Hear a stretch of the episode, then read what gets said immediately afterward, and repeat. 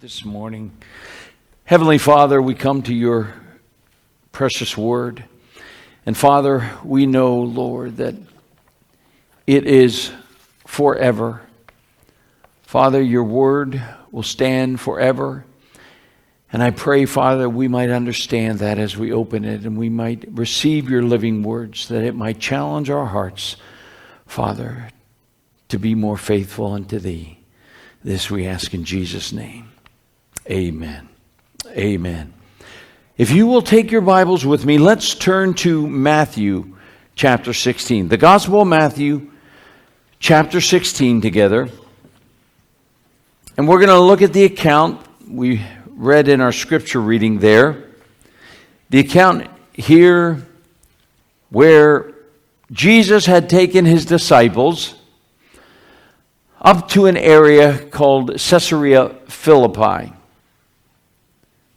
And just a little background Caesarea Philippi is about 30 miles north of the Sea of Galilee. If, if you've ever pictured in your mind Israel, uh, that is where Caesarea Philippi is, and it's along the coast. So you would go up 30 miles north and towards the coast, and uh, that is where Caesarea Philippi was. Uh, I've had the blessed opportunity to be there and to see Caesarea Philippi on one of my trips, well, more than one to, to Israel. And you go up there, and there's, there, there's all kinds of rocks where people used to come up, the Jews would come up, and, and there in the rock, uh, uh, you know, the, these giant rocks uh, you would walk through and, and you would see these holes carved into the rock.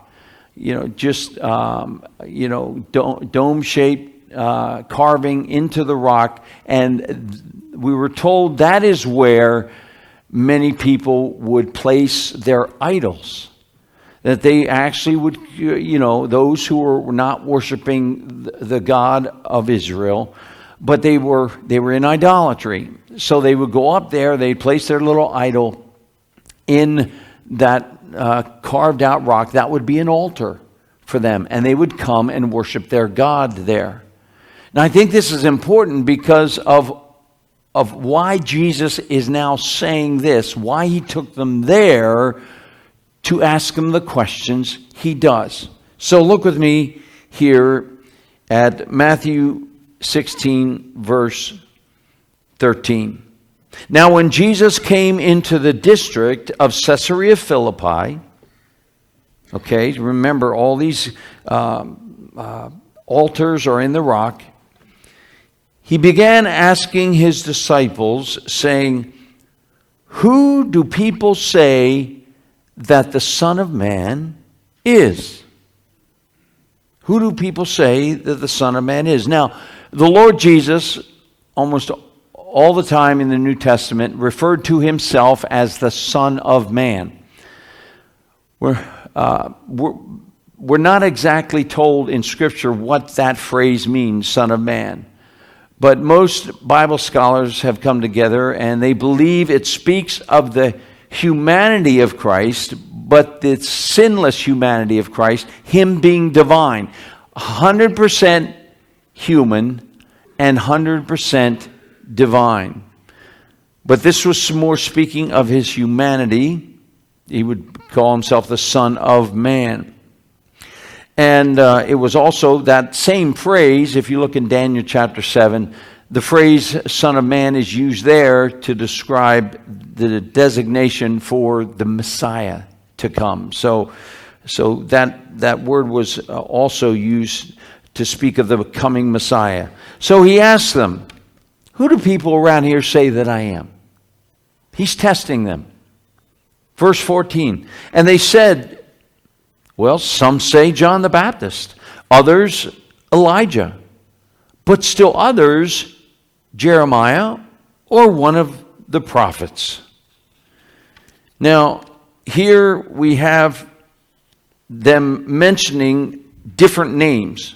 Notice that the names are basically those of prophets Elijah, Jeremiah, John the Baptist, or one of the other prophets. Now, why would the Jews when they hear Jesus teach, eh, why would they, some of them think, oh, he's Elijah or he's Jeremiah? Well, there's a reason for that. Because the Jews actually believed that the good men's souls, those men they considered good, like the prophets, when they died, their spirit would go into other bodies of living people. That's what they believed. And you can it's also mentioned in the Talmud, the the uh, most important book to the Jews along with the Bible. But this is what they believed. And so they believed that when the uh, there was going to be they knew that there was going to be a forerunner to the Messiah coming because the Old Testament spoke of it. So they, they were thinking that Jesus is probably a forerunner of the real Messiah. And they believed that the spirit of one of these prophets, like Elijah or Jeremiah, will enter that person. And so that person will have the power of Elijah or Jeremiah and they will be the forerunner. And so they actually have the Spirit living within them. Kind of like a, a reincarnation almost kind of thought.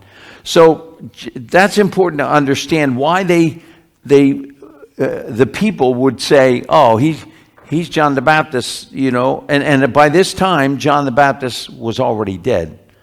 Uh, he had already had his head cut off by Herod. So, so these are mostly dead prophets. So they give this uh, answer, This is what people are saying about you, Lord. But then he says in verse 15, He said to them, But who do you say that I am? Who do you say that I am? Forget the people, others who are what they say now. I want to know what do you say about me? What do you believe about me? And so he comes directly to this his, his disciples on where they stand, what they believe about Jesus. And of course, Simon is the first one to speak. In verse 16, he makes this great confession. Look with me at verse 16. And Simon Peter answered and said, Thou art the Christ, the Son of the living God.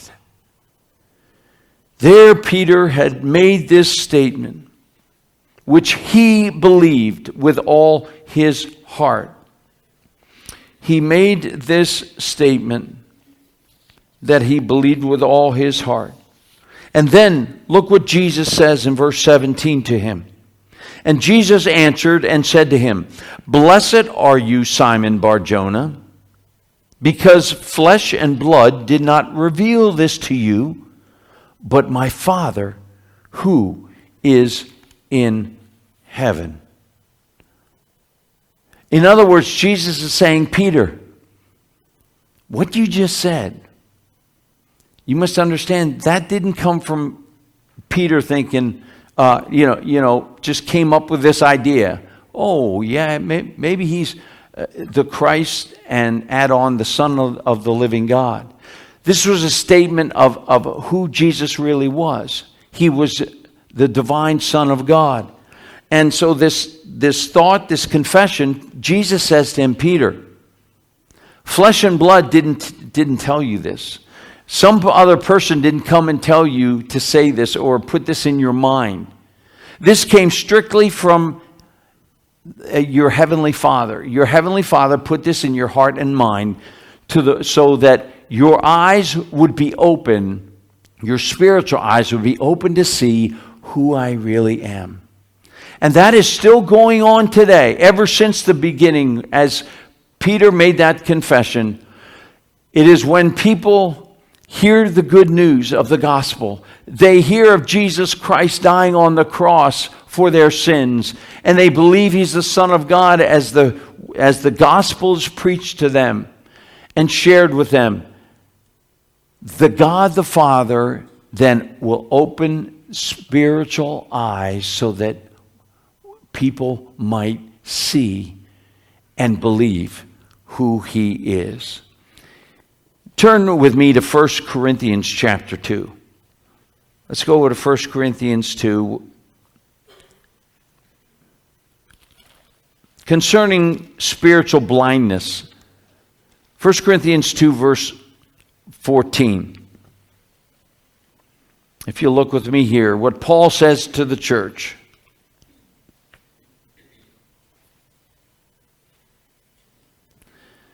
But a natural man does not accept the things of the Spirit of God, for they are foolishness to him, and he cannot understand them because they, the things of God, are spiritually appraised or examined. In other words, the, the, the spiritual things are revealed to the natural man only by the Spirit of God. Verse 15, but he who is spiritual praises all things, yet he himself is appraised by no man. Here we, we see uh, Paul is speaking about the natural spiritual blindness that everyone is born with. Turn over to Second Corinthians now. If you just go over to Second Corinthians chapter 4, and we see here in Second Corinthians 4, verse 3, Paul speaks of the gospel here, the preaching of the gospel. Verse 3, 2 Corinthians 4. And even if our gospel is veiled, hidden, it is veiled to those who are perishing, in whose case the God of this world has what? See it there? Blinded the minds of the unbelieving, that they might not see the light of the gospel of the glory of Christ, who is the image of God. Satan has a hand in it. We are born blind spiritually because we are born with a sinful nature. But Satan seeks to keep us blind and keep us from blind that we might not see or understand who Jesus is and be saved to accept him. But it is at the point when someone hears the gospel that the Holy Spirit will move and suddenly the eyes, spiritual eyes, are opened, and someone says, Yes, I now see it. I now see who Jesus is, and I know I need him in my life. And he, so many of you have had that experience of where you came and the God the Father revealed to you the truth as you heard it. Thou art the Christ, the Son of the living God speaking of the Lord Jesus. So go back with me now, if you would, to Matthew 16.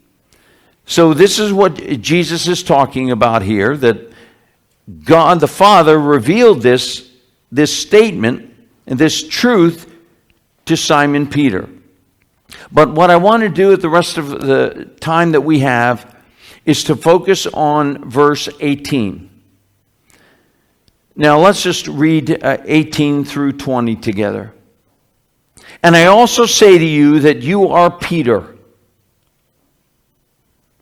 And upon this rock I will build my church, and the gates of Hades or hell shall not overpower it.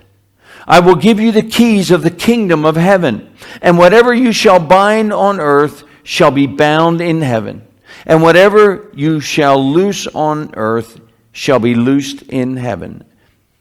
Then he warned the disciples that they should tell no one that he was the Christ. Now, that last verse, Jesus is telling them, don't, don't tell anybody I'm the Son of God.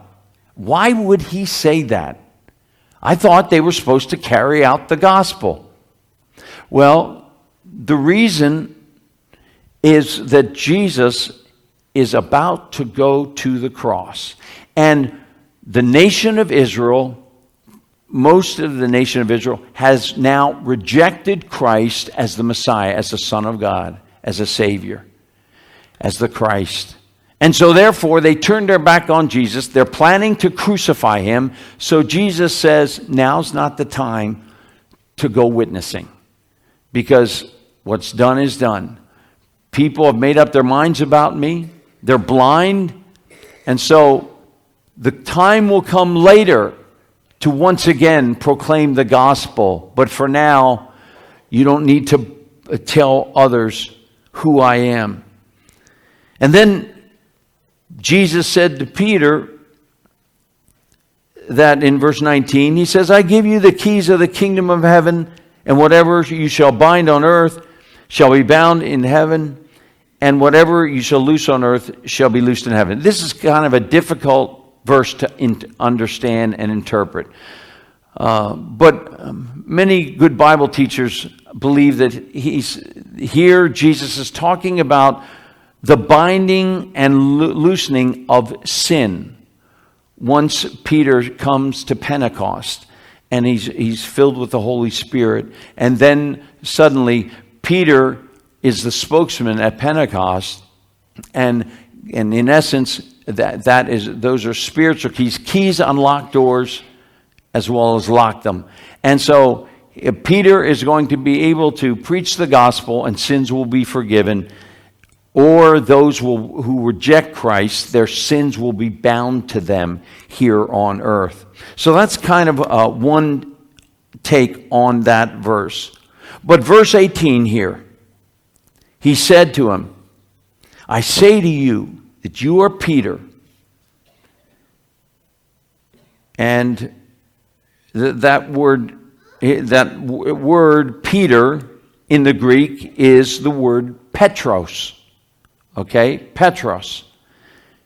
And we, uh, we need to understand the, the original meanings of these words in this verse.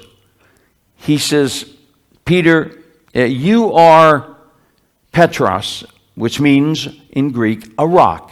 Now, Jesus had already said this back in John chapter 1 we won't turn to it, but you remember way back in John 1, Jesus gave Peter that name.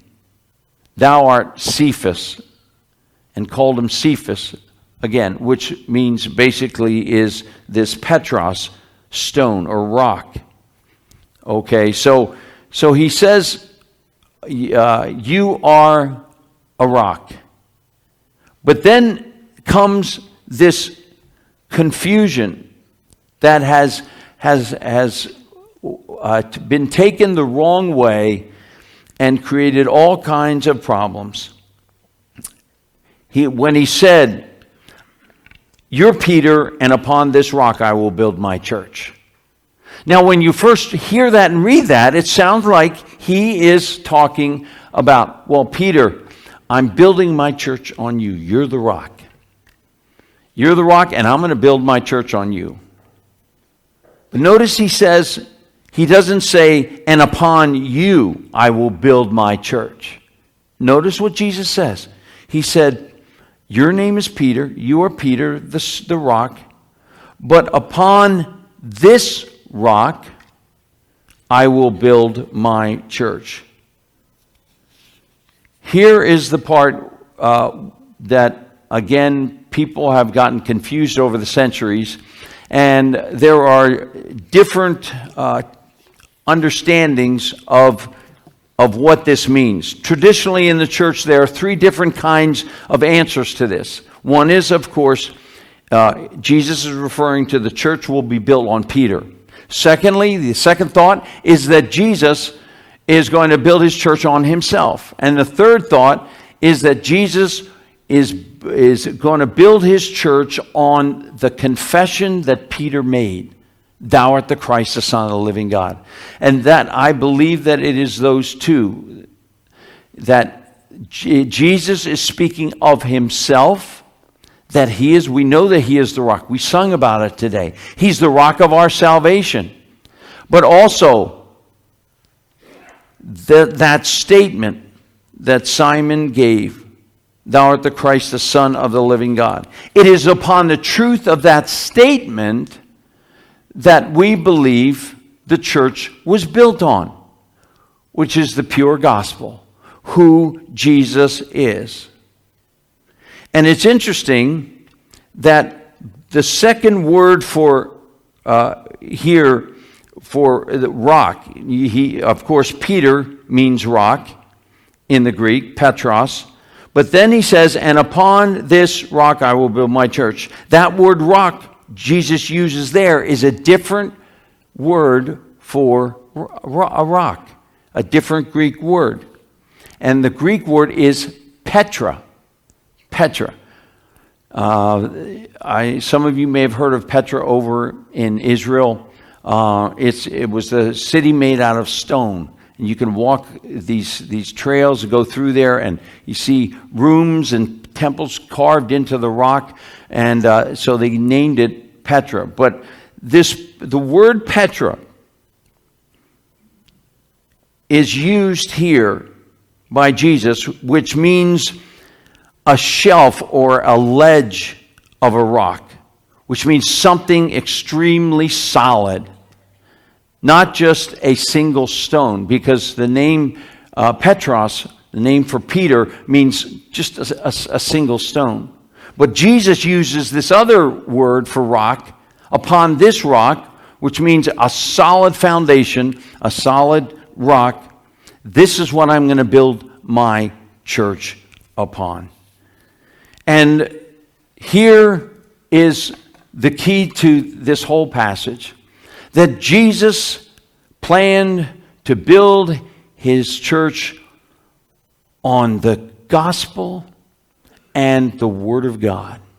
And Jonestown Bible Church, 66 years ago, as God began to work through Pastor George and Betty and others who came around alongside of them to help, they planted this church. But you know why we're here 66 years later? It's because this church, through them, was built upon this rock the gospel. The gospel of Jesus Christ, built on the truth, Thou art the Christ, the Son of the living God. It was built on the gospel as the gospel went forth to those servicemen and women, and then, of course, standing on the Word of God and preaching the Bible. And that's why we have the name of our church, Jonestown Bible Church. And how sad it is to see those churches and institutions that have, have had the, the word Bible in their title, they've removed it. I graduated from Philadelphia College of Bible. That was, thank you. I heard someone used to say, yoo-hoo. Uh, fellow alumni somewhere back there. Yeah. And that was in the inner city of Philadelphia. But then, as they gradually moved out of the city, they became a university. Suddenly, the name started to change. They changed it to another name, another name. Finally, they removed the word Bible. Today, it's called Cairn University. Still a good Bible school, but they didn't want to offend anybody anymore. And so they removed the word Bible. And so, how many churches do you see with the name Bible in their title? I am so thrilled that we have the word Bible to define us because our church was built on the Word of God and upon the gospel. And Jesus is that solid rock, of course. We know that Paul said, No other foundation can a man lay except that which is laid, which is what? Who? Jesus Christ. There is no other foundation. Jesus is that rock. He said, I'm going to be the rock for the church. And so I will build my church upon this rock. And it is upon this rock that you and I are stones. That God chose you and you and you to be living stones that He would use to build up His church. You know, the church is not really this building. even though we call a church. Oh, I'm going to church. The church is who's, you, you who are sitting in these pews, you who have come together. And the word church literally means a called out assembly. A called out assembly. So it's not, not a building, but that you, you could meet anywhere as the believers in Christ, and you're, you, you are the church. And you and I have been built to, to uh, uh, build upon the foundation. Turn with me to 1 Peter quickly. 1 Peter 1. verse 23.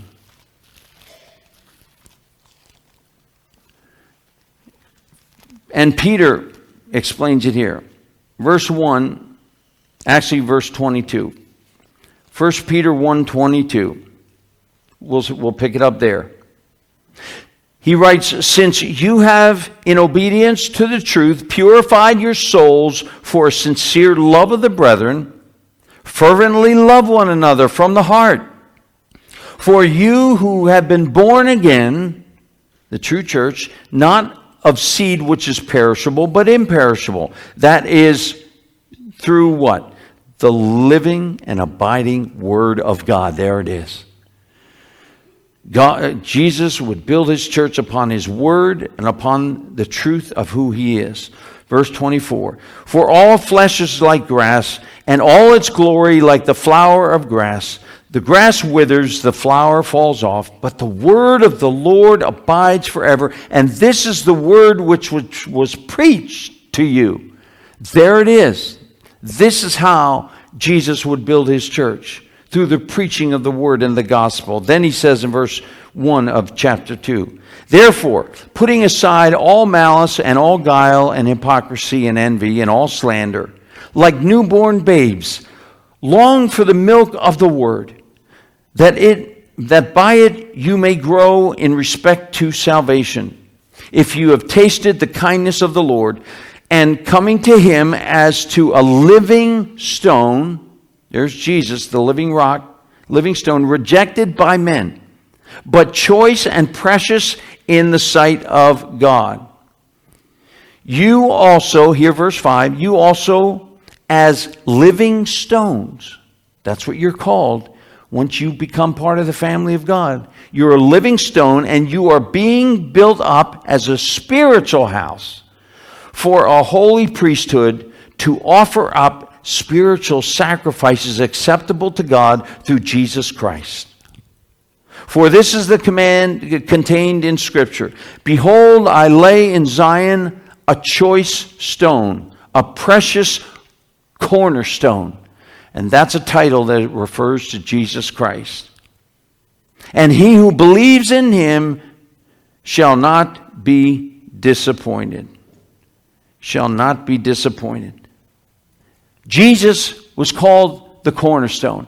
And those of you who understand and you build houses, if you built a house of stone, the first stone you put in the foundation is the cornerstone. Because upon that cornerstone, when you lay that down, it is upon that that you build the rest of the foundation. And if that cornerstone is not a good cornerstone, maybe it's not straight or it's not solid enough, it, it will, it, will make the whole house crooked. It's the chief, the most important part of the building process. It's the first piece put down the cornerstone, and that's what Jesus was. Jesus is our cornerstone, and upon this cornerstone, he built his church. And you and I are, are still living stones that he's using to build that church. But my friends, as we continue on until Jesus comes, this church will continue to proclaim the gospel of Jesus Christ and preach the word of God. And that's what has allowed us to reach 66 years. That God would be blessed. It doesn't mean that the storms didn't come and, and, and you know, rocked, rocked our church over the years. Satan tries to get in and tries to divide and conquer. He tries to destroy the church. But what did Jesus say? The gates of hell, he told Peter, shall not prevail against it. And I just want to close with Matthew chapter 7. If you turn to Matthew 7, you and I are the building. The question is, how am I building my life as a living stone?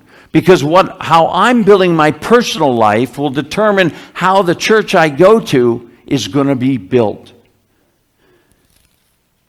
Here in Matthew chapter 7, we've got the story, the account, of course, the parable that Jesus gave about the two builders. Verse 24, Matthew 7 Therefore, anyone who hears these words of mine and acts upon them may be compared to a wise man who built his house upon the rock. And the rain descended, and the floods came, and the winds blew and burst against the house. And yet it did not fall, for it had been founded upon the rock. Everyone who hears these words of mine and does not act upon them, he will be like the foolish man who built his house on, upon sand. And the rain descended, and the floods came, the wind blew and burst against the house, and it fell, and great was the fall. How am I building my house? Am I building on the rock Christ Jesus in my life? Am I concerned about the, the heavenly things in my life, that I'm doing the will of God? Or am I building on the things of this world? Though I'm a Christian, I'm on the solid rock, I may be building my house, my, my life on, on, on sand. I want to close with this, and uh, I brought something with me here. Okay, I'm going to bring this out here. No, I, I think all the kids are gone. No, no, not all of them. Let me see. Is that Carter? Carter, would you? And Bryce? Is that Bryce? Carter and Bryce? Would you guys come up? Yeah, I need two. Thanks, guys. All right. I want you to come up here because you're going to help us understand this, okay? You're going to help us understand this. So, what I want you to do, real quick, is come on up. Come on right here, okay? Now, what I've got here is a box of Legos. Okay? Now, this is what I want you to do. I want you to be house builders. Okay? You're going to each build your own house with these Legos. Okay? So, you sit right down here. Now, these, this is what you you'll start your house with, okay?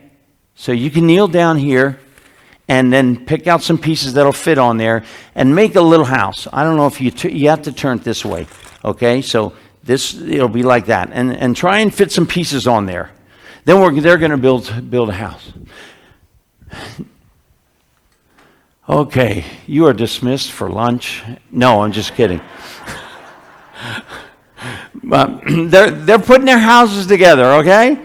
Now, as they're putting their houses together, I brought with me two things. Oh, by the way, let me just get, can I get the wireless going here, the wireless mic? Thank you, Steve. Yeah, there we go. Woo. Hey, Carter, and, and real quick, by the way, can you tell, look in this pan. Do you see in there? What, what is in that pan? A rock and sand. A rock and sand. That's right. Okay, you may keep building. All right. A rock and sand. That's right. We've got it right here. We got a rock and we got sand, okay?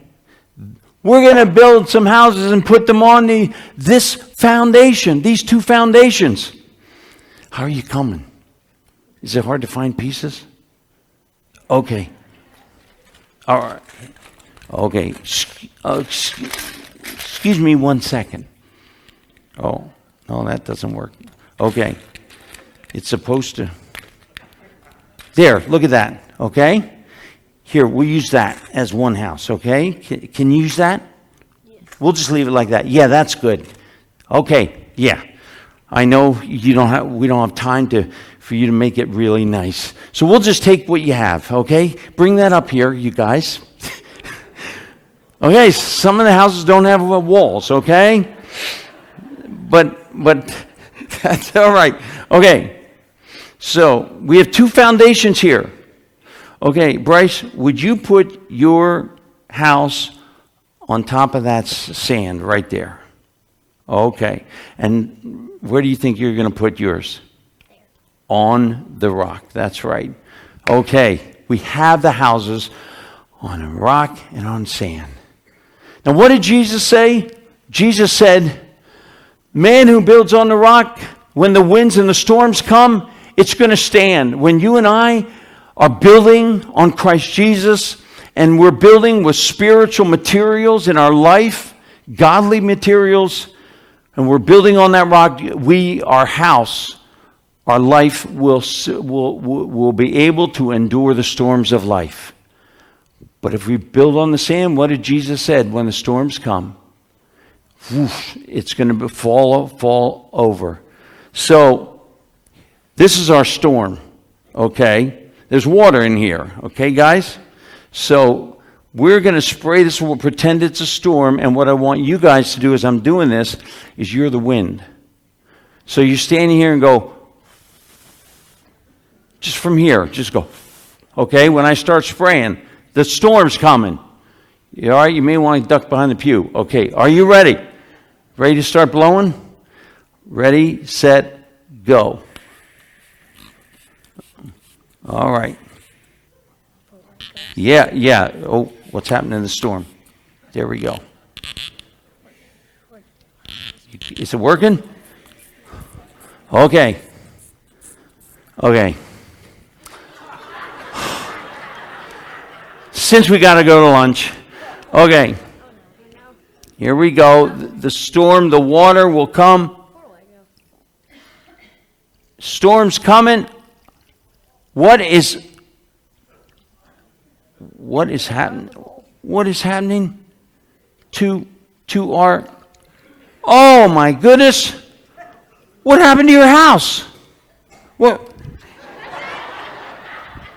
I thought you were a good builder. And no, you're not? Okay. Carter, your house stayed and stood in spite of the storm. It's still standing. Why? Because this represents Jesus Christ, the rock. Give them a good hand, would you? They did great. Thank you, guys. You're fantastic. You know, just a simple thing. But let's realize that I have a responsibility as a child of God to help build his church, to build this church, to build the spiritual church, and I am a living stone. So what how am I going to build my life and use my life in such a way that it will help Jonestown Bible Church grow and become strong? As I meditate on God's word, I read it, get it into my heart, and I live it. I obey God's word. And then share the gospel with others. What happens? Up goes the church. We continue to build higher and higher, stronger and stronger until Jesus returns. Let us ask God to use each one of us to build his mighty church. And remember, Jesus said, We just do our part, but who does the real building?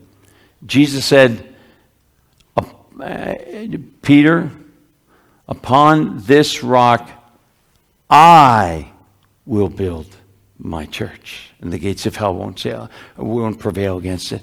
He's building it, but he wants to use you. Let's pray together. With our heads bowed and eyes closed this morning, dear friend, if you're a believer this morning and you, you're, you're a, looking into your own heart and life and you realize that maybe you're not building the way you should, that your own personal life is kind of like a mess. You've allowed the world to kind of come in and you've been using the world's materials to build it. And you haven't been using God's word, haven't been walking in his ways haven't been seeking God's will in your life and being used of God, being willing to be used of God in His service to build up His church, would you say, Yes, Lord, I'm ready to be used? Forgive me of my sin. And Father, now I want to be used of you. Help me to change things and begin to build my life in such a way that when the storms come, my house will stand firm. And you can use me to continue to build your church. Would you make that de- decision this morning, Christian? If you're here without Christ, you never accepted Jesus as your Savior, now is the day of salvation for you. Do not wait any longer. Jesus is speaking to your heart. Jesus died on that cross for you and shed his blood that your sins could be washed away. You could be forgiven and you would become a child of God. Do you want that to take place today? Are you ready to believe in him? Trust him by faith that you can become a living stone, part of the family of God, and you will have everlasting life. If you're ready to make that decision, pray with me now. Just pray quietly in your heart a prayer like this with me. Say, Dear Lord Jesus, I know I'm a sinner. I'm sorry for my sin. I believe you died on that cross for me. You took the punishment for my sin. Come into my heart and wash my sins away. I receive you today as my very own Savior. Thank you for dying for me and rising from the dead, Lord Jesus. And with head still bowed, if you gave your heart to Christ, dear friend, you are now born again. You've had a spiritual birth. Welcome to the family of God. Heavenly Father, take these truths. Father, I pray that we might leave here, Lord, rejoicing in the rock of our salvation, and that we might seek to glorify you by building the right way, that one day we might hear you say, Well done, thou good and faithful servant. Thank you for decisions that have been made today for your glory. We pray all this in Jesus' name. Amen. Amen. As